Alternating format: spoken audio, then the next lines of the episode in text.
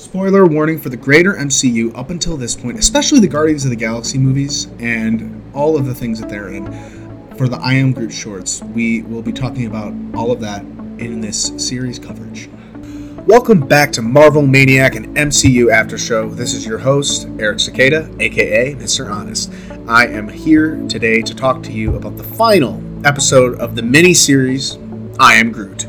And the final episode of this series and there's not a specific order laid out, but if you go to Disney Plus and um, go to the section for I Am Groot, there is an order they have laid out, and that is the order that I covered these in. And I really think Marvel was going for something different here and leaning in a different direction and trying to step away from their usual formula for a Marvel series. And I really like what they did with I Am Groot. So, without further ado, let's step into the final episode, Magnum Opus, where Groot finds himself a creator. He is a creative tree. Each of these episodes has a small theme to accompany the small character, and while I don't believe I pointed or tried to analyze each one in every episode, I think this one is just that we are who we are, as Groot tends to remind us often of who he is. Back aboard the Ravager's ship in this episode, Groot shuffles along a corridor, lugging a backpack twice his size. On the backpack looks like an animated Kevin Smith, it looks like, but I don't know if that's for sure. It just looks like him, uh, just to point that out. And I know Kevin Smith is a huge Marvel fan, and he had Stan Lee in his movie Mallrats, which is referenced in Captain Marvel. Stan Lee's final cameo in the MCU, he is reading the script to Mallrats. So, really nice homage to Kevin Smith already in the MCU. So, I wouldn't be surprised if they did another homage to him here. And also, wouldn't be surprised if we see some uh, Kevin Smith collaboration in the MCU at some point after seeing some nods to him already like this, um, some big nods to him. Kevin Smith is really known for his character work and the collaboration of character uh, work. So I, I, can't imagine how good a Kevin Smith movie in the Marvel Cinematic Universe would turn out. I'm all for that. I was under the assumption that Stan Lee was an Eternal. Why can't he be here forever with us, making cameos and just being with us forever? Anyway, back to the beginning of this episode. Um, there's also Pac Man on the backpack, so a lot of nice references. So yeah, Groot is hauling this backpack twice his size, and you can get it if you really want. But Jimmy Cliff is playing throughout this whole short, and it is the most Guardians of the Galaxy song of all time. You can get it if you really want. It's a song that gets stuck in your head very easily, and it's been in mine. I don't know about yours. Later, Groot takes an Alf comic book from the inside and rips off the front and back pages. Alf is Marvel, so this is a Marvel canon, com- canon comic within the MCU. So does Alf exist in the MCU, like the TV show Alf? Is there what I will I will coin here an MCUCU, a Marvel Cinematic Universe's cinematic universe, in which the characters of the Marvel Cinematic Universe have a cinematic universe of their own heroes and characters, and uh, what a what a mind f, what a mind f, and kind of awesome in, in its own right we know DC exists in the MCU because Superman is referenced in Eternals. So there's that. So, I mean, hey, anything's possible. Elsewhere, a familiar raccoon tail hangs off the side of a bed. Groot dances towards it with a pair of scissors. the tail swishes involuntarily, swatting Groot. If there's any movie franchise being referenced in this episode, it's Mission Impossible. Still, Groot gets away with snipping off some of Rocket's hair from his tail. Just enough for his project. In another part of the ship, Groot pulls a circuit board from a computer, nonchalantly just ripping the ship apart. NBD. Now, in a bathroom, Groot sees a muscular figure taking a shower. Second appearance of this space toilet from the previous Ravager ship episode. This is the most famous toilet in all of the greater space Marvel Cinematic Universe as of right now. Groot sneaks in. He hangs upside down Mission Impossible style, by his extended legs and grabs a worn bar of neon purple soap. The soap slips from his hands and lands on the shower floor, and Groot jumps on top of it, riding it like a surfboard across the wet floor. So, in this one shot, he zooms past us across the hallway, riding the soap surfboard. And he goes, wee! And then in that same hallway, he comes back, his arms loaded with various items. Groot stumbles into the room, dropping something along the way. He will do anything to finish his creation. He lays down all his finds on the table in front of him and smooths out the comic book cover. Groot cracks his knuckles and stretches his neck, preparing for a little bit of work. He gracefully smears the cover with white paint, covering Alf with it. No more Alf. And now he adds a dollop of glue to the raccoon fur and sticks it to the paper.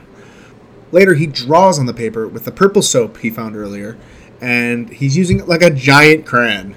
It's nearly his exact size, which makes for a tiny bit of a struggle for Groot, but he gets the job done. He's set on getting this done. Now, Groot lifts one of Quill's boots above his artwork, using half a pair of glasses as a face shield.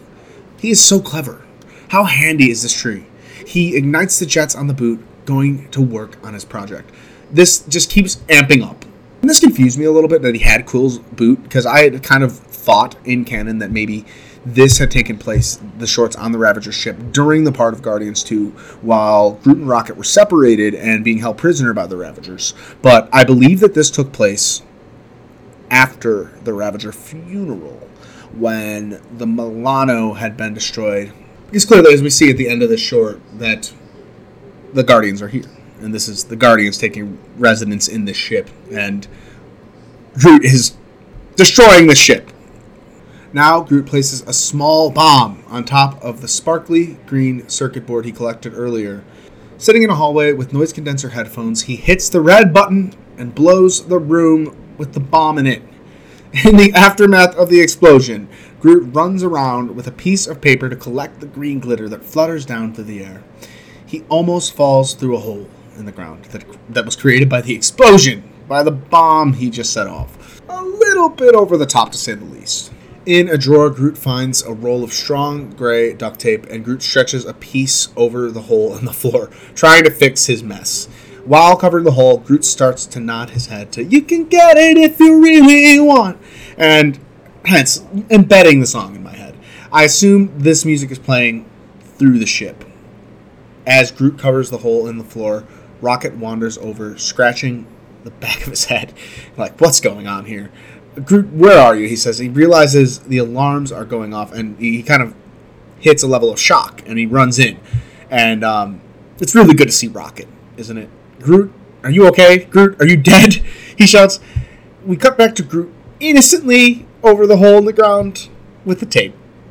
Oh yeah, you're right here. Wait, what? What the? You know, Rocket is completely flabbergasted by the fact that are those the ship's fuel rods? and we didn't even know this. The best line. Wait, how did you get the walls wet and on fire? And that's a great question. Um, I'm very concerned that that is rocket fuel. It's kind of then that I pieced together that the Guardians are residing here and uh, not the Ravagers, because uh, Drax says, "Oh, wait, wait, is this Drax's soap? He's been looking everywhere for this. He won't shut up about it." So you know, Groot's creation took a little bit of time, and uh, in the background, Drax is looking for his soap that Groot was coloring with. Rocket asks Groot, "Why does it look like a bomb went off in here?" And Groot replies endearingly, "I am Groot." I've said that a lot over the course of this podcast myself. No shame. Rocket says a bomb did go off. How did you get? And he gets cut off by don't. This adorable look that Groot is giving Rocket, kind of like an ashamed but I'm sorry look. And he says, "Hey, don't give me that look. Don't think you're gonna get out of this by being cute." Which he does. Because in that exact moment, Groot hands Rocket his creation, and Rocket puts on glasses, which I'm not positive if we see in the movies, but I just love that. He asks Groot, Why are you handing me this? What is this, more trash? It better be a written apology. Let's see this. He looks at Groot's art. He says, Look how big you are. Oh, this is very nice. And the picture is drawn childishly, but it's adorable. Groot is a full tree in it, and Quill, I will point out, is crying in it. Drax is also on the heavier side. Uh, on Groot's shoulder is a small creature that I would assume to be one of the little guys from episode 2. We gotta get this frame, Rocket says, and put it on the fridge. I can't stay mad at you, can I? He pats Groot on the head, and Groot scoots away on the soap again. I don't think he's bringing it back to Drax, so Drax might have to get a new bar of soap. Rocket holds up the picture and he says, What is that? Is that my tail hair? Another explosion in the distance knocks down Rocket into the hole, but Groot catches him with his extended limbs. Title appears I am Groot. This might be how slash why it came time for them to get a new Milano yet again before Infinity War, and had them riding in style in that movie. Um, Groot's artwork in a post-credit scene floats in space. It shows a large Groot with his branch around the Guardians, his family. I want good Groot forever, and I will not accept this as a foreshadowing of a bad Groot. I will not. However, why did he make Quill cry? uh, why is why is Peter Quill crying in his picture? Does he? He's fine. I don't. I don't. I think maybe he's making fun of Peter Quill in his own right. Uh, I think that's kind of funny. But please don't make Groot bad.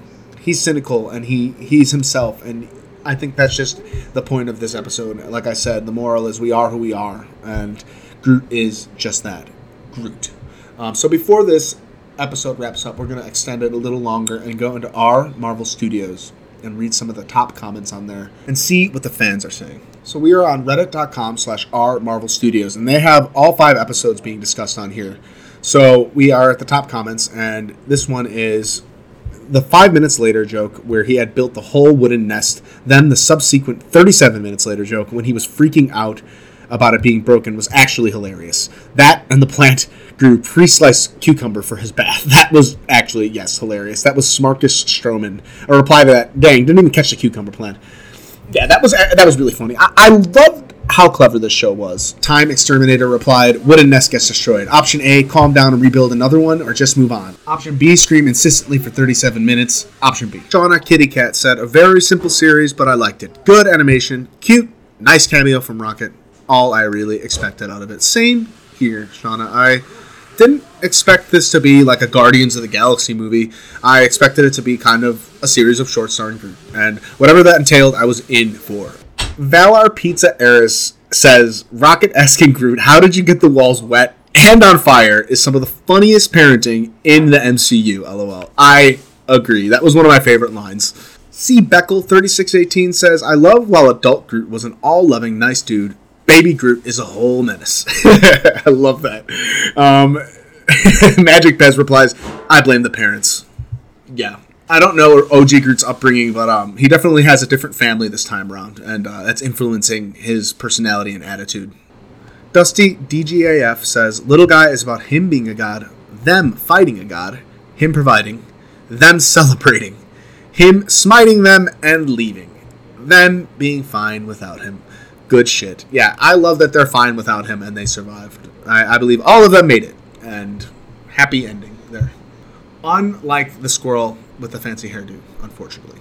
So if you're not already, get yourself over to reddit.com slash r Marvel Studios and get yourself on those post episode discussions. They are fantastic. And you can go there right after movies come out and series get released, and they have those up right away. I've been on there since maybe the original Guardians of the Galaxy, if not earlier. It's been a pleasure covering these five animated shorts of I Am Groot.